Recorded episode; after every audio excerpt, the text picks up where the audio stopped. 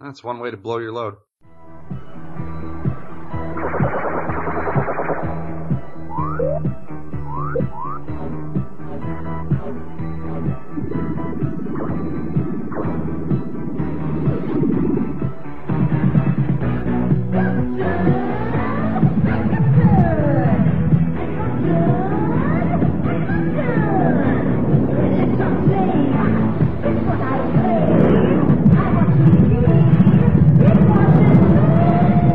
Radiodrome.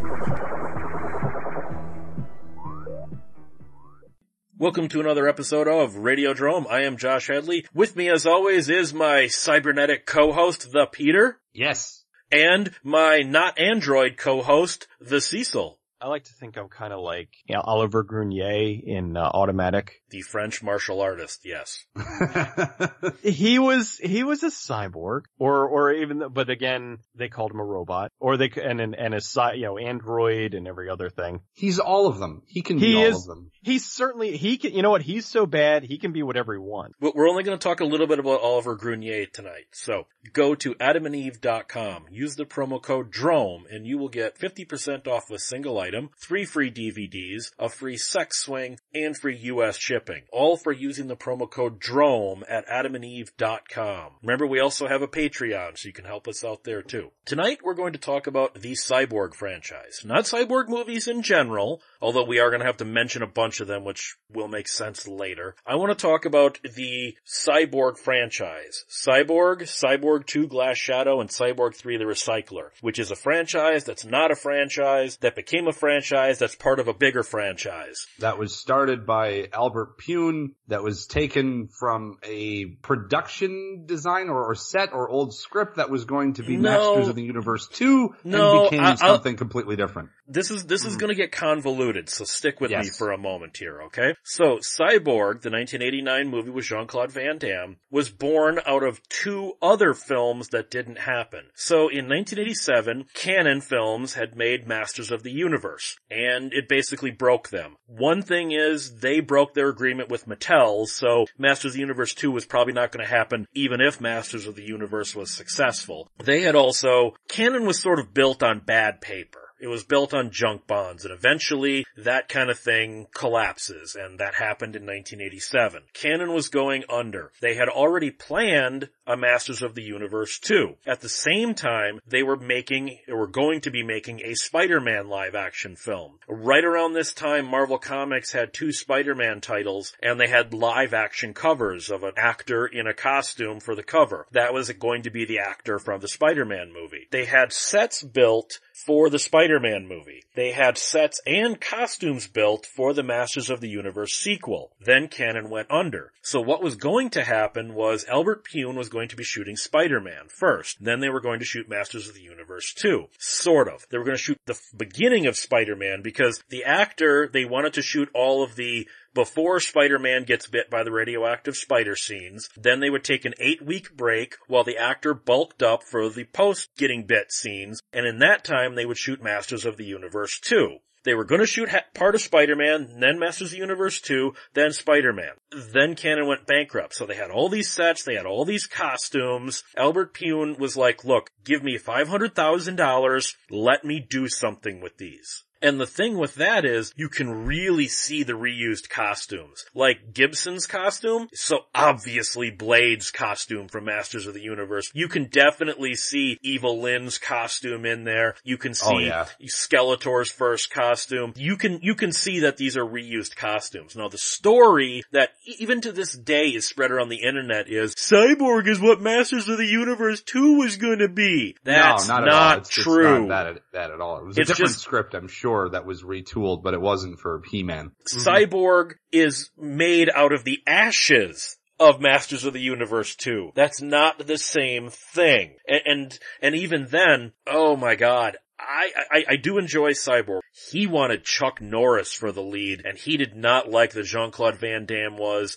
according to him, foisted upon him. Mm. I can't see Chuck Norris in this movie. No. I, I gotta go with Canon on this one. Jean-Claude was better than, I like Chuck Norris. He's not right for Slinger. No, for the aesthetic that the movie had, I think Van Damme was the right choice. Yeah, he just he he had the right look and the right appeal. And I think maybe the voice maybe wasn't the best because uh, Van Damme still has kind of the, the broken, he, he has the accent that, I don't know, it works for him in certain roles, but in this it, it did feel a little like, I think, I think maybe he was thinking more the gruff American Chuck Norris because it was, you know, post-apocalyptic USA and, uh, you know, put a little dirt on Chuck Norris and gruff him up and maybe that would have, that's the only thing I could think of that he was considering. But I do think that in the end, in this case, Van Damme was really the right choice. And not discounting Chuck Norris. Chuck Norris is a badass. Van Damme was able to do a lot more of, you know, using his flexibility. Cause a lot of his stunts and stuff are, you know, the big wide kicks and, you know, the, the, the crotch splitting and all that kind of stuff. Absolutely, yeah.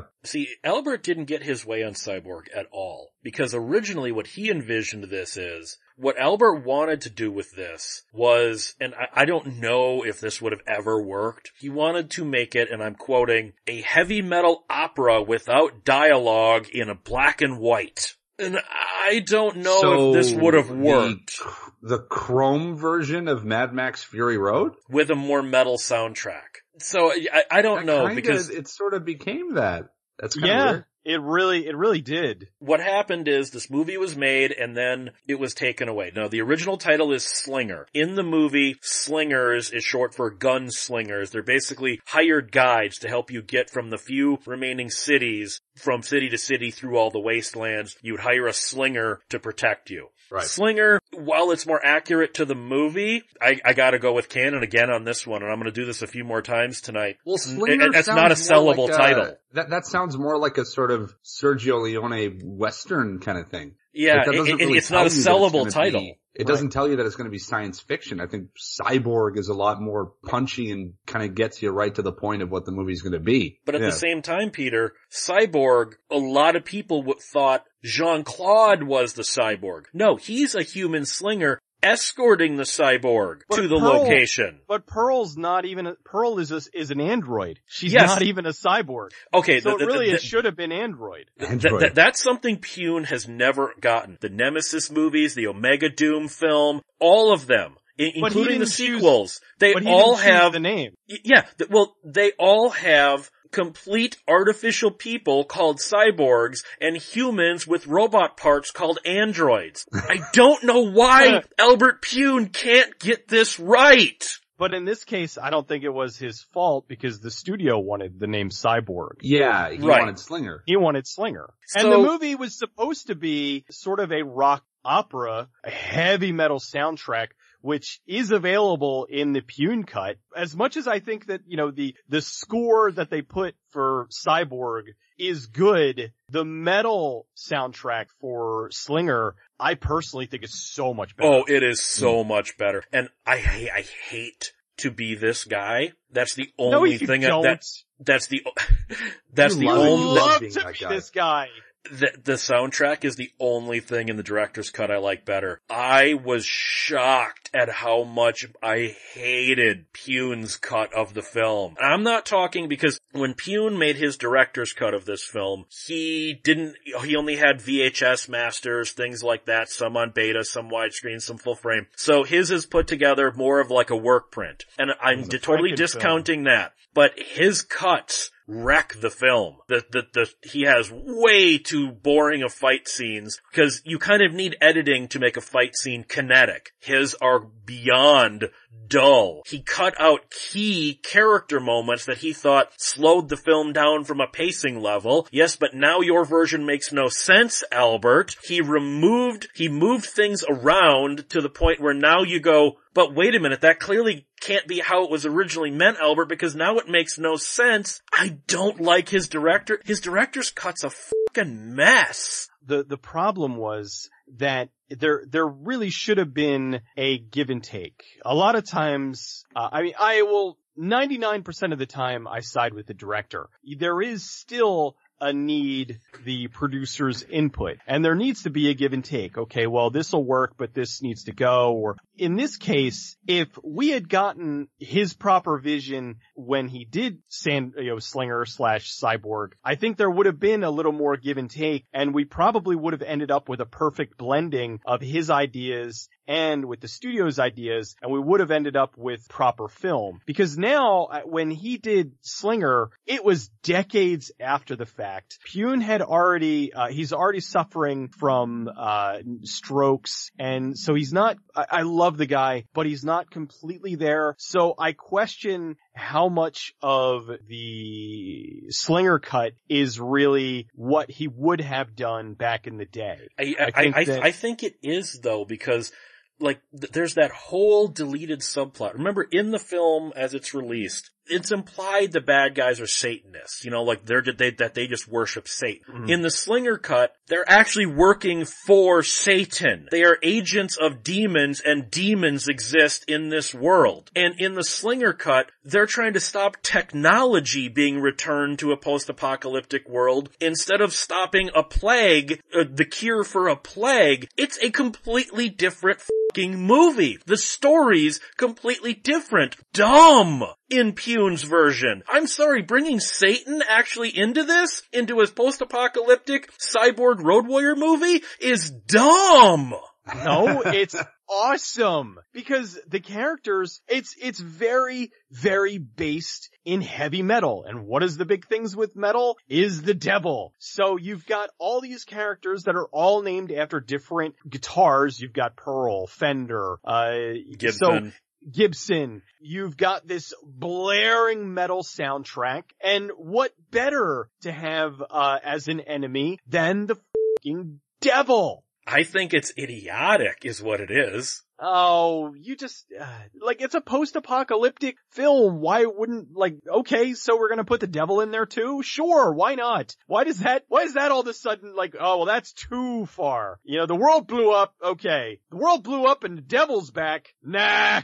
I think Cyborg is the best live action adaptation of Fist of the North Star next to Steel Dawn. There you go. There's also one other thing. Now, I am not saying plagiarism. I'm saying definite inspiration. But there was a Spanish comic book that came out before Cyborg Slinger called Hombre, which was serialized in heavy metal in the late 80s and early 90s. So it, it, you might have read it under a different title. I saw these in heavy metal. Man, How similar is it? It's pretty similar. I'm just talking the basic broad strokes. How many of these movies were to begin with by, by some lower, like lesser known comic or a strip from heavy metal or even like a like a 2000 AD kind of thing. Like it likely was. Yeah, like I said, I'm not calling plagiarism because Cyborg does feel very much like a, a pulpy comic strip. Even even sometimes very much feels like an 80s anime. I compared it to, to Fist of the North Star and I absolutely compare it to that completely unironically because it does feel that way with, Oh, oh, it, it absolutely like, does. It, it feels like an 80s anime, like Mad Max inspired kind of thing, like Fist of the North Star is. And it's very much what Cyborg feels like. Cyborg, according to Albert Pyun, and no, this is very, t- this is very tenuous. He claims that the Nemesis movies and the Cyborg movies, plus the movie Omega Doom and Knights, all made by him, are all in the same continuity. He says Nemesis takes place before Cyborg, and then Knights takes place after Cyborg, then there's Cyborg 2, Cyborg 3, then because of the time jump in the Nemesis movies, Nemesis 2, Nemesis 3, then the Omega Doom, then Nemesis 4 and then the new ones, cause see, he just made a new Cyborg movie called Cyborg Nemesis The Dark Rift, which is a prequel to both Nemesis and Cyborg and definitively links them together. So you're just looking at this going, oh my god, this is a continuity clusterfuck, isn't it? Let's just say that the, at this point, okay, the Cyborg cop films are, are connected with it too. At this point, somewhere you might as well. Cyborg somewhere, happened, and then yeah, Slinger happened. And just a, like another, like it wasn't the apocalypse across the country. It was just, you know, in, in, uh, maybe the East Coast, and then out the West Coast was Cyborg Cop the Cyborg 2 and 3 are not sequels to Cyborg, but they are sequels to one another. So according to his continuity, they go from a post-apocalyptic wasteland into Blade Runner and then back for Nemesis 2 into a post-apocalyptic wasteland according to Albert Pyun's continuity. Oh, and God. had an, uh, uh, included an American gladiator for some reason It, it as just like, th- as the new hero. It, that's what killed me about the Nemesis sequels. I wanted, uh, you know, Oliver Gruner back.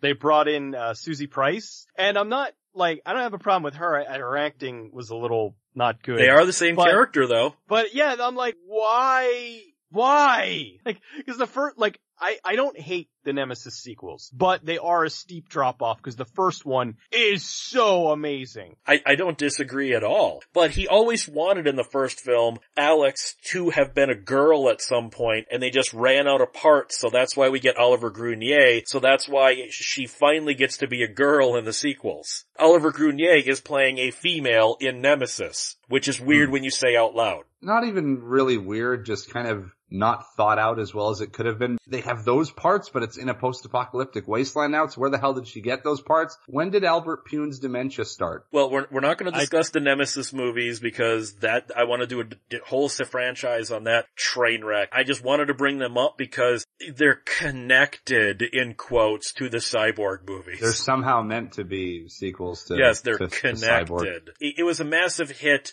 for Canon at the time. Remember, they're going bankrupt. $500,000 budget makes 10 million. That's Well, a yeah, pretty really good, good. freaking hit for Canon right there. Canon would have probably made a sequel had they not gone bankrupt at the time, a- a- as, Mhm. I just said. Now there was a movie made by Michael Schroeder. He made a movie called Glass Shadow, which was a straight up cyberpunk movie. Somehow, I guess he was channeling Albert Pyun because he also has complete artificial people called cyborgs and what we would call cyborgs listed as androids. So now th- there, there are stories here. I don't know if this is related to Albert Pyun's dementia or not, but he's contradicted himself on many occasions. Originally he said he had nothing to do with the cyborg sequels at all. Then later gave an interview saying he was okay with them and he gave Schroeder the plots and then, but he didn't want to do them because he was working on at this time, he was working on Nemesis. So he didn't do the sequel only because he was busy. He says he was involved, then he wasn't involved, then he was, then he wasn't. It all depends on when you talk to Albert Pyun, whether he had any involvement in Cyborg 2, Glass Shadow or not. So Oh, I don't know if that's the dementia or not, so I don't know which story to believe. It's clear. That could just be like bad memory or something. Well, he has Yeah. dementia, so he, he can't Yeah. remember a lot of things. I have never heard Michael Schroeder talk about it. He wrote, he, he wrote and directed both Cyborg 2 and 3, but here's the thing. Cyborg 2 is not a sequel, but it is a sequel. It was made as a completely independent cyberpunk cyborg movie called Glass Shadow. After the fact, they found out that the distribution company had the rights through probably a buyout when Canon went bankrupt and was trying to liquidate assets to Cyborg. So they renamed it Cyborg 2, in some countries Cyborg 2 Glass Shadow, and then they used, they bought some footage from the first film of Jean-Claude and fighting and all that stuff to use as a dream sequence slash flashback in this movie, therefore making it a cyborg sequel, but it was only made a cyborg sequel after the fact. Do you see how these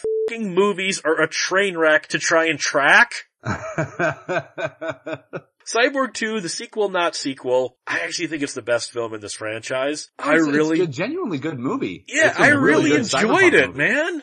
It's, It's it's, well legitimately directed. Michael Schroeder's direction is good. He doesn't have choppy editing. Set design is great. I love the production design. Jack Palance steals every goddamn scene he's in. Oh, he's perfect for that movie. He really fits fits everything, and even like a really great early showing from uh, Angelina Jolie as well. She did a great job in the movie. Yeah. Eh, She, she She's made- not happy uh, with it. Like, how can you I'll, not I'll fall fucking in love I with will her? bite you, Josh. Dude, she I had like you. she just had, she was on point. I mean, her, like, she was beautiful. Her fighting I thought was good. She played the sympathetic character, but also was a complete badass. Mhm. Uh, it really had, uh, I mean, she, I thought was, uh, it, there was a lot of good going on, but I thought that she was a large part of what made it good. And it's a yeah, shame she she, she really like, went in on it well. It's a shame because that's one of the movies that she kind of discounts now. She's, Oh, oh, I was in that movie. You know, it's That's like, unfortunate because she it's- she really fits the aesthetic of like a like a cyberpunk kind of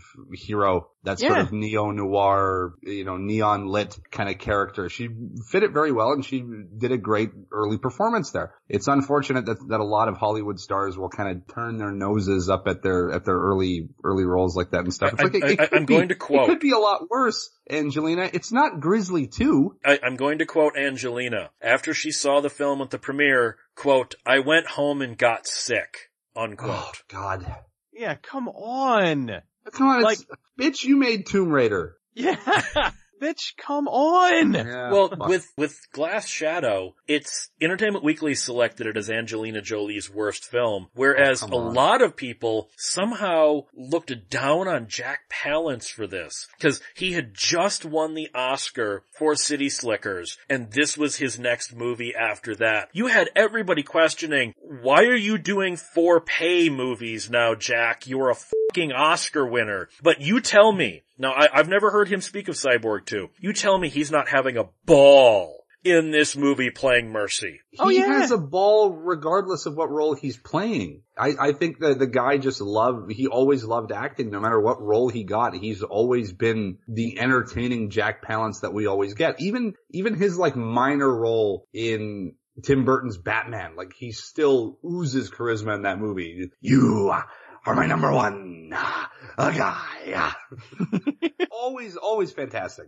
Jack Palance is never not great. Now, I don't know this factually. I don't know if this is part of the script or not, but his famous line from this, if you're gonna dine with the devil, bring a long spoon. That sounds so ad-libbed and that is so Jack Palance. I'm 99% sure that was not in the script and they just loved it so much they kept it in. Well, he delivered it so, so great. It's such a Yeah. quotable line. Cause it makes no sense, but it's a great line. It, it totally, yeah, I'm like, cause at the time you're like, yeah! Wait, Wait, that, what, what did he just say? I don't, I don't understand what that's supposed to mean. Like, But it, but it sounded cool, so yay! so yay, yay, Jack, he, he blew up, uh, the, the bad, who was the bad guy? The bad guy was the police chief from Beverly Hills Cop 2. Al- Hmm. Although, although in this, he's got that balding kind of late 80s, early 90s ponytail thing going, remember? Oh no, the rat tail. No, no, No. it, it was a ponytail, but it was just where he only had hair in the back, basically, because he was balding so much. Well, you know, it was that cool executive kind of look. Oh Billy, god. no, Billy Drago, I'm thinking. Oh, oh, Billy Drago. Billy Drago, he, he's the bounty hunter trying to catch him. He, he doesn't Right, get, he doesn't get blown up by Jack Palance. No, I, it's been a while since I've seen the movie. I thought, I thought he got, cause didn't he? Billy like, Drago gets his face ripped off by a propeller blade when he's fighting with Colt 45 in the ring. Mm. Oh, okay. Billy Drago Alright. gets his face ripped off. Yeah, that was the beauty of him. Like, he was great because the whole movie, he keeps getting his face messed up. Billy Drago was in a different Did- film than the rest of them. He was chewing so much scenery. You can't not love him in this. He was a living cartoon in this movie. But that's what, I mean, but the movie in and of itself is a cartoon. yeah. That was part of the beauty of it. I really, like I said, of the three real cyborg movies, I really liked two. It had a good say it's look. I best liked one, the lighting. opinion. I liked the set designs. I thought the costuming was great because back at the time it was called just a Blade Runner ripoff. It's just another of the Blade Runner ripoffs. I think it's more than that. No, how, it definitely borrows some of the aesthetic for sure, but it, it is very much still its own thing as well. Oh, without a doubt. Colt is not, i- i- you know, he's not hunting down the, I mean, it's, it's a whole, yeah, it's a completely different story. It just so happens to have humans and cyborgs or androids in it. it's just, it's a neat movie. I think the first one I really enjoy. I enjoy both cuts. I enjoy Cyborg and I enjoy Slinger, but I think that Cyborg 2, it, uh, even though it does not have as big a budget, oddly enough, as the first one, I still think that uh, it looks really terrific and it's mm-hmm. just a cool movie. It's just really a good, neat little movie. It's one of those perfect examples of like early 90s, late 80s kind of drenched in neon, future gazing, cyberpunk anti-heroes. People are kind of, kind of miserable, downtrodden, you know, it's just, it's a perfect example of one of those kind of movies, and we really don't see a lot of those uh, anymore uh, because it, it, was such a product of its time. What What's unfortunate is that this film is always going to be looked at as oh that B movie that Angelina jo- Jolie did before she got famous. Yeah, yeah. You, you, know what? You also did Mr. and Mrs. Smith. Okay. Oh God, that movie is a. I, will keep listing them. I'll keep listing them off.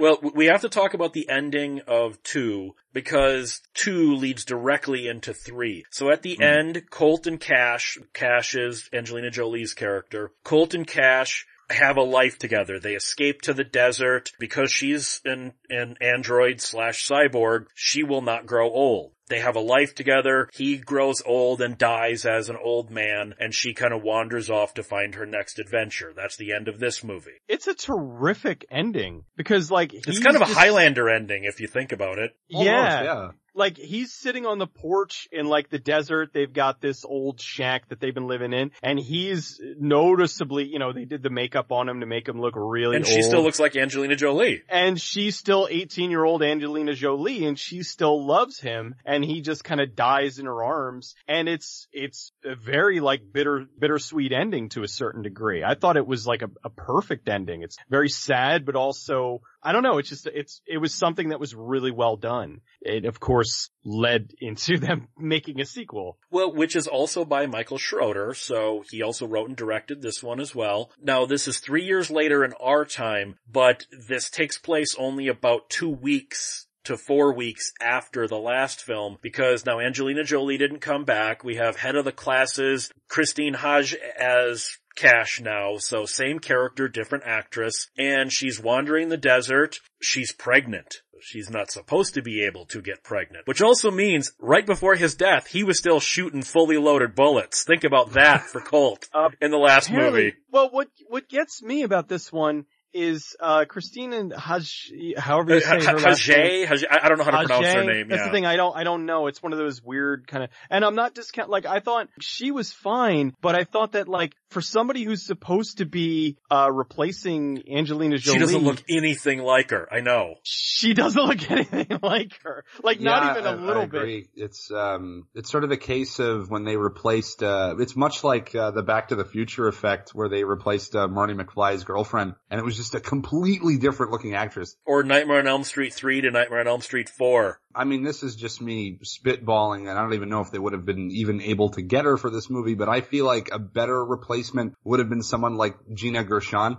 Maybe yeah. I, I, I could have seen Gina she's Gershon. a little more. She's kind of uh, sort of uh, lippy in, in a similar yeah, way that Angelina Jolie is, sort of athletic. Yeah. yeah. Now this one is way lower budget than two. This one doesn't have the production design. They shot most of Cyborg 3 the Recycler in the desert. You can tell this one is what you would think of more as like an AIP Action International Pictures sort of direct to video film. Mm. This one's very low budget cover art and the trailer loved to promote Malcolm McDowell as Lord Talon. They literally, I think, had him for like three hours. He appears in one scene, gets electrocuted, and is never, I kept expecting him to come back. Like, you know, Malcolm McDowell's name is above the title. He's gonna come back as the big villain or something. No, Richard no, Lynch is the villain and he's fine as that. Malcolm Richard McDowell is amazing. You could literally cut Malcolm McDowell out of this movie. It would make no difference at all. I think he was just wandering through where they were filming and they said, hey Malcolm, we'll give you a couple of hundred bucks. Can you just put on a cyborg hand and say some lines?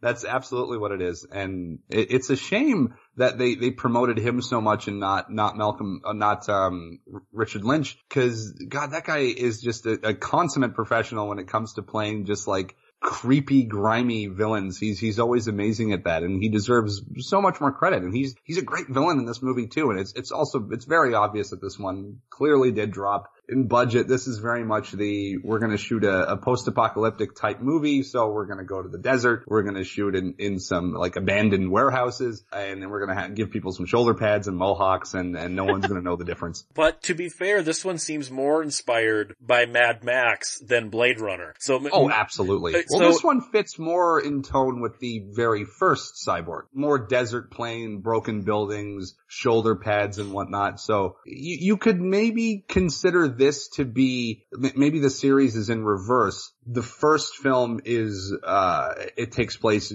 further into the future. Two is a prequel and then three happens like a, a bit before the first one is actually meant to happen. So maybe it's a series that if you really want to look at it in a way that maybe like fits in a, in a thematic sort of way, maybe that's how you could, you could put it together. But I'd say it's all just, none of these were meant to be cyborg sequels. Now, part of the plot of this one is that Cash is pregnant, and that's not supposed to be able to be possible. The humans, although Richard Lynch is playing a cyborg, he, he's playing a cyborg hunter. He, he Mhm. kills cyborgs and strips them for their parts. And again, we're talking full androids here. So he is not a, an android. He just has like a cybernetic eye and hand. Because Cash is pregnant, they need to get her baby because this is not supposed to be able to happen because they're afraid it is going to Well, why- affect uh, humanity. isn't it- Is it established in the second one that she can't have kids? She, she's basically a walking bomb. Yeah. Is really the whole point of, of that, the whole glass shadow thing. Well, and she was made so to be a with her, sex like, droid with too. Her cyborg, uh, the, the type of cyborg that she is, she doesn't have those like organic parts like a working uterus and, and things like that. Well, they basically have like a working vagina, essentially, because they're, they send them in as like, uh, Like pleasure bots. As pleasure hookers, bots. basically. Yeah, and they, and they, you know, whoever they're supposed to be targeting, whatever political person or whatever, they go in, they seduce them because they are quote unquote the perfect woman, and they have sex with them, and while they're having sex with them, their temperature rises, which, which causes them to explode and kill whoever their, uh, you know, whoever their target is. That's one way to blow your load. They also, she finds a bunch of cyborg slash androids that are in various states of disrepair, that are hiding out in an underground city, plotting revenge to take back the main cities, and I'm going, this is Blade Runner 2049's plot. Blade Runner 2049 takes a lot from Cyborg fucking 3 the Recycler, and that is not something that I can just sit on. I was Isn't it kind of shocked. deeply unsettling how many Hollywood productions take from these smaller movies? Yeah. Oh, yeah, cause they know they can't, like, what are they gonna do? What are you gonna do? Sue? Sue Warner Brothers? Yeah. I honestly feel like I was one of the only people that noticed that I know that Tarantino wanted to make his own sort of Django rip-off exploitation movie. Like it's not really a Django remake. It's another fake Django movie. Problem I had with it is that it was Keoma. It was Yeah. very clearly heavily inspired by Keoma. It was a, a guy who in, in Keoma, he's like a, a half First Nations person, but it's, it's a lot of that same sort of slavery stuff, you know, left for dead, tortured, comes back at the end to get, get revengeance on everybody. You, you, you heard it from me and you know what? It's true because I said it. Django Unchained is just a remake of Kiona, Keoma with a black slave instead of a half First Nations, uh, tortured slave. I was shocked when I was watching this because I haven't seen Cyborg 3 since 1995. When I rewatched it, I couldn't believe how much Blade Runner 2049 I was seeing in this. And I'm going, there is no way those people should be able to get away with just, we're gonna take your plot and we're gonna do it on a hundred million dollar budget so you don't have a choice. There's also, Richard Lynch has a sort of conflicted henchman played by Andrew Bryniarski. Oh, that's who that was. You didn't recognize him as Jocko? I thought it was, uh, when I was watching it last night, I thought it was the guy who played, uh, Abobo in the Double Dragon movie. William Katt was fine as Decaf, one of the malfunctioning cyborg androids who was kind of funny. Zach Galligan, and I like Zach Galligan in the right role, is brutally miscast as Mm. Evans, as, as the, the, the cyborg genius who, the, the, the human who knows how to repair all of them. He looks not only bored, totally out of his element in this movie. Zach Galligan is completely miscast in this film. Is that, is that the guy from Scrubs? No, that's the guy no, from Gremlins. No, Gremlin. Oh, Yeah, I didn't that's even Zach recognize him. something or other. Zach Wiener guy. But yeah, I, I think he is miscast in this. And then this would be the quote end of the franchise, not counting the new okay, we only have a trailer for Cyborg Nemesis and I don't, Cyborg Nemesis. it's literally just shot in the desert with people who are not actors. You look at their line deliveries in the trailer, they're not actors. On consumer grade equipment that Albert is shooting, and he Oh, keeps boy. changing the title, like now it's called Cyborg Rise of the Flesh Eaters. It- hey, it was originally, fuck? What is it? What is it? An alternate title for Hell of the Living Dead? hey, I'm not joking. The original title was Which Badass Angels and Demons. That's the original Oh title. That was the original title. I That is wish I were title. kidding. That's a nice title. Cyborg Nemesis. The, I'm, I'm looking it up now on uh, YouTube. It's uh, good lord. They have been working on this for it's from five years ago. Is this Yeah. gonna out yet? No, it's not out yet. And like I said, it it looks like a Doug Walker shot video. It looks like they're me. using consumer grade equipment, lots of green screen, lots of bad CGI. I mean like straight out of the box After Effects CGI. And yeah, we got Cyborg Rise of the Slingers. It was that in 2012. Yeah, And it- it's now Rise of the ago, Flesh Eaters. Now, oh god, this looks horrible. Cyborg Nemesis, The Dark Rift. See, okay, that is, okay, Cecil, we gotta go back to Slinger. He originally wanted a different ending for Cyborg, and he wasn't able to shoot it back in 89. Now again, I agree with Cannon, this ending is fucking awful. So, for Slinger, he shot brand new on a green screen using After Effects, his original ending. Oh no. Which is a I've- I've Terminator ending. I'm still meaning to see, uh, the Slinger cut. I mean, you can spoil it if you want. I don't really care. I've kind of read what it is, but I haven't watched it. It's, it, it looks like, it looks like something out of that Cyborg Nemesis trailer you're watching, where a woman, a naked girl, just appears inside a giant electronic bubble, stands up, and she's got like cyborg parts you can see, she's got holes blown in her, and she's from the Nemesis future, come back to try and change the past. They, Oh, he Jesus. literally wanted a Terminator ending. Oh, come on. And Cecil, you've seen the Slinger cut. Holy crap does that footage not match at all, does it? Thing is, none of the footage matches because it's such a. I mean, No, I'm talking about of you can tell what was shot in 89 and what was shot in 09.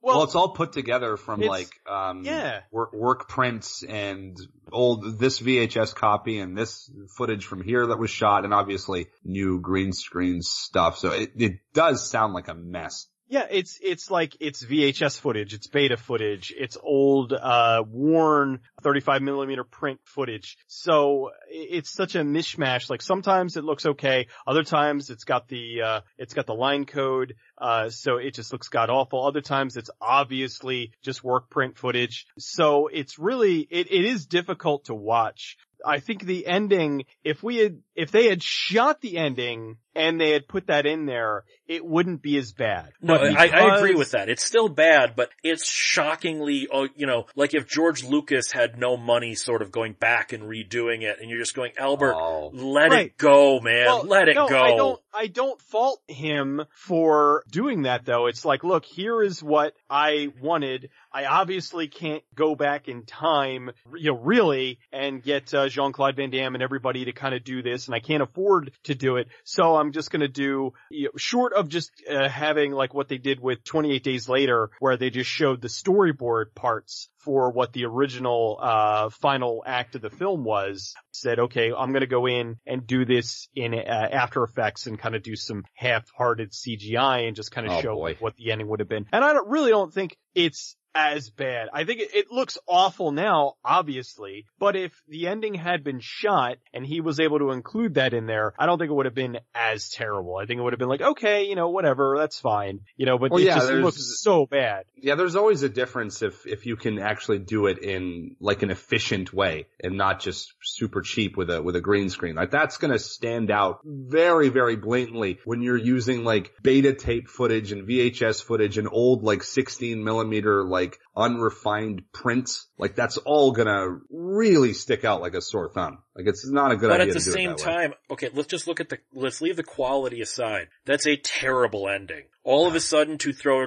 Terminator style time travel into this, and yes, I know we didn't have the franchise that would come after it. That was just, as just such a derivative, dumb ending. It kind of is, yeah. It is what it is, I guess. It is what it, in the context of what the original film would have been, who's to say that it may all have just kind of worked because That's then true. that would have led into what the sequel that he was planning on doing. I mean, is it any different from now? How many movies just end where they're like, okay, well, we're gonna lead into the sequel. Like, if anything, he was kind of ahead of his time on that because Hmm. so many movies now are focusing on, well, we want to get the first movie out there, but we're really going to do everything big in the sequel. And it's like, well, how about you make a good movie first Yeah. and then you worry about the sequel later. So in Yeah, this show case, us show us what you can do. Go go total balls out with what you can do with that first movie. yeah, the money that he had and the control that he had, I think that the fact that we ended up with two watchable versions of the same thing is pretty impressive. See, I- look at the first Cyborg as a very competently made film based on the fact that it's made from sets and costumes of other films and, and this you can kind of tell it was, the script was written over one weekend. You can It sort of like see a, it that had in a very this. Roger Corman spirit to it. It didn't feel like a Cannon film, let's put it that way. I just mean in terms of like utilizing like um sets and costumes that were going to be from for something else and turning it into your own production with it with script that was written quickly but then shot very slick and very competently. Like it felt like a good Corman movie. It doesn't feel like a Cannon film. And I, it feels I kinda- bigger. It does, and the thing is, which is funny, is it costs a lot less than a lot of Cannon films. It, it cost like the catering budget of most Cannon films.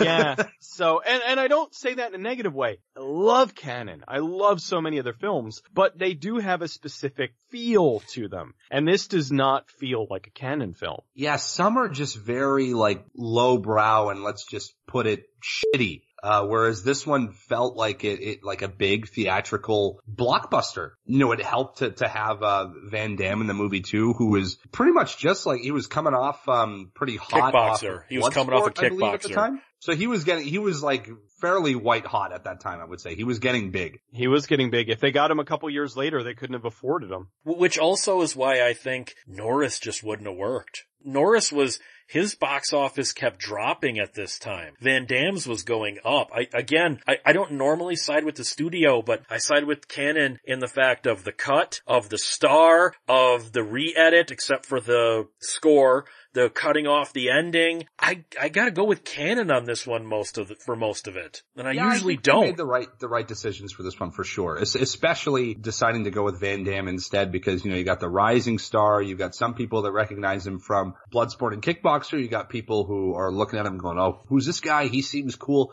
It was just all the right decisions, I would say. And I, I honestly, I mean, I haven't heard the heavy metal slinger score, but I love the score in Cyborg. It- I okay, love that it- kind it's of not so much, it's not so much heavy metal It's as more it like is more metal of- opera, if that makes sense. it's like a sense. brooding sort of, um, at least in the, the recut version of it for Cannon, the, the score is very like a kind of dark, brooding, almost horror synth kind of sound, which I thought was Yeah. really great, especially in that opening prologue with the guy, uh, the main baddie dude being like, be like, I love the dead. I love this world. And that the music's like really creepy and there's that like busted up bridge with like all the broken city, uh, cityscape in the background. Like that's such a solid opening. I, okay, Cyborg, like I said, it's not my favorite in the franchise. I do enjoy it. I still gotta go Glass Shadow, even though it's, you know, technically not supposed to be part of the franchise. I agree. Glass Shadow's a really well, okay, you look at Glass Shadow, it looks a lot more expensive than it was. And, and you can Hmm. usually tell, especially in a cyberpunk movie, how much money they had by production design. Glass Shadow has the best production design, whereas Recycler looks like they were just using shit they found lying around. Well, Cyc- Recycler, I think they had it like dollar fifty, and they just were using whatever parts they had on set. So really, I think that's kind of the the joke of the title was recycling. They were just Oh, recycling man. whatever they had lying around because it's how it, lo- it. You know, they shot in a junkyard, and I mean they did that in two as well, but it had uh, an aesthetic to it. Whereas Yeah, and it this except in two, the nicer. lighting, the lighting Yeah, the felt like and everything for cyberpunk. sure. Big Whereas time, yeah. in three, they look like they're shooting with daylight, you know? Yeah, it's just natural daylight. That's all it is. It's mostly, that movie takes place mostly during the day and that's Three has really no know. mood to it. Two That's when you has really know mood. uh, the budget of a film. If it takes place mostly during the day, and then especially if you get some like day for night shit, which I don't think three had, but that's just an example I'm making, then you really know how low the budget is when they couldn't even afford to like shoot at night. What do you guys think of the Cyborg franchise, in quotes? Let's leave out the Nemesis movies, leave out Knights, leave out Omega Doom, just the three main Cyborg movies. What do you think of this as a franchise of three films? I think we, you got two really solid films that don't necessarily really connect officially. They clearly aren't meant to. Glass Shadows was obviously meant to be Glass Shadows, not, not Cyborg 2. It's still a fantastic film. Great showing from Jack Palance, great showing from Angelina Jolie and Billy Drago. Really amazing aesthetic. Cyborg 1, really just cool post-apocalyptic science fiction style film. Um, very much reminiscent of Road Warrior, a little bit of Fist of the North Star. It's it's just a, a perfect sort of Van Damme vehicle, and it's a Cannon film that's uh, a little classier than your average Cannon film, which is surprising considering it's it's one of their last ones. It was sort of their their final uh, flash flailing uh, hit to to try to stay afloat, and unfortunately they they got knocked the. F- out. Three is okay. It's watchable. It's Richard Lynch is fun. It's fun. Uh, Richard Lynch, as always, is always great as a villain. Uh, it's worth watching just to, if you're like a complete, uh, like a completionist, I would say. I actually wanted to mention, I don't know if you guys have seen the trailers for it. It's, it's right now, it's a Kickstarter backed thing. When you guys were talking about Pyun's cyborg nemesis, at first I thought this was the movie you guys were talking about. It's a movie that's being put together called Cyborg Deadly Machine it's very much in the, and I would actually like to promote it because I like promoting these sort of, um, independent projects and it looks really groovy. It actually has a, uh, this might pique your dude's interest a bit. It's very Turbo Kid-esque. It has that kind of feeling to it. You know, Terminator looking robots and cyborgs and, and it's even got some stuff that looks like it's from, uh, hardware, very neon lit, miniatures, but actually it, it, it looks pretty rad. I, I would, uh, very much urge anybody who's listening and, and the two of you to go, uh, YouTube Cyborg Deadly Machine. It looks a hell of a lot better than the actual official Cyborg 4 that we're getting. And also the lead, the main character in the film, and it's probably not meant to be the real Alex Rain, but the main guy in the film is called Alex Rain. I like the first one, both Cyborg and Slinger. I think that they both positives that they bring to the table. Uh, each one is oddly enough, it's different in its own way, even though it's using a lot of the same material. And then two, I just think even though it's not, it was not originally supposed to be a Cyborg movie, it kind of was usurped and sucked into the Cyborg franchise. I think it is a legitimately good movie. Probably my favorite of the three, uh, just because Angelina Jolie is terrific. Uh, and Elias she's Kate- naked in it too. She is naked in it and she looks phenomenal. Um, Elias Koteas is awesome as always. Uh, Jack Palance is really delivering a fantastic performance. Billy Drago is just completely over the top. It's got so much good going on with it. The story Mhm. is cool. The aesthetics is cool. Production design and everything is really, really, they're punching above their weight class with this one. Terrific, uh, little movie that does not get nearly enough love. And oh, for sure. Uh, Cyborg Cop 2 is absolutely Little Mac knocking out Mike Tyson. We're not talking about Cyborg Cop. Did I say Cyborg Cop? You did You say said Cyborg- you said Cop. Cyborg- I Cop. did just review the first two Cyborg Cop films and following up will be Cyborg Cop 3. Check out the Cinemasochist on YouTube. There you Oh, go. because that was a total, that was a total mistake, huh? Hell yeah. You just, you gave me that one. I, I Okay. lined that up right for you. I not only bit the hand that feeds me, I bit it off. And then Cyborg 3 is just plain goofy. It's fun if you are looking for a dumb film that doesn't really make a whole lot of sense considering, cause it is the first legitimate sequel, really, of the series. Cause two is not a sequel to one. I don't, No. you know, they, they, but, but this is a legitimate sequel because it's the same character. They tried and they made, um, a very, very goofy fun movie to watch. And yet that's But- the one Blade Runner stole, steals from. And then, but then that's the, well, that's the thing. Who's gonna believe, we ripped off Cyborg 3. Yeah, right. Yeah, sure we did. But I, I agree. That one is good as far as just like, if you just want to watch like a desert wasteland, Mad Max, post-apocalyptic style thing with some cyborgs, it very much feels like, you know, like, like a Warriors of the Wasteland or a battle truck or something like that. It's just fun. It's, it's fun like wasteland action with motorcycles and shoulder pads. It also, it also has the greatest American hero as a glitchy cyborg that basically has cyborg Tourette's, and that is kind of fun. If you're like me and you have to watch all things post-apocalyptic and cyberpunk hmm. regardless, then, you know, there's another one that you may have missed. It could be worse. I, I think this is a franchise that's not a franchise that Albert Pyun definitely wants to make into a larger franchise, and I don't think it works. The three Cyborg movies are fine on their own, although I enjoy Glass Shadow the most. These aren't really a franchise, no matter how much Albert tries. They're not a franchise. It's better So, than uh, Mr. and Mrs. Smith. Anything's better than Mr. and Mrs. Smith. And I've seen the unaired television pilot for that, so I got it even worse. oh. On that note, where can people find the Android now? Peter. I'm an android? I thought I was a cyborg. No, you're an Android now. You, you've, the, you've been changed. Android now. The the former cyborg cop used to be robot. Uh, you can find me on the Twitter at uh, Cinematica, Facebook The Cinematicus, YouTube The Cinematicus, obviously 1201beyond.com. Other fine programming, other shows other than this one, merchandising, Patreon at Cinematica. I have just put up a terms of contents. I have a part one of two of the Cyborg Cop trilogy. Go check that out. Watch it if you feel so inclined. Subscribe if you haven't. Please donate to my Patreon if you can. Only a, bu- a buck a month is all I ask if you can do it. If you can't, you can't, that's fine. And where can we find Cecil the Recycler? You can find me recycling content over at goodbadflix.com, as well as goodbadflix on YouTube, Twitch, Twitter, Facebook, and 1201beyond.com. Don't you mean awfully good movies over on JoBlo, which is in Oh, no way a shit. ripoff of your show? Uh, you Fucking know, Christ. That and they're doing, you know, what the hell happened to this movie, which is basically my exploring series. I'm not No. saying that no one else has done what I've done, but it just seems incredibly suspicious that There's a very specific way that you do your show. exactly, and they're So- doing, they're The doing You exact notice the thing. similarities from something that's coming out now. It's like, yeah, you're fucking ape- aping Cecil, bud. Which is So- really sad because I like JoBlo, but um yeah, it's it's uh, for for a bigger site to do an inferior version of something that one guy is doing. Well, at least I have uh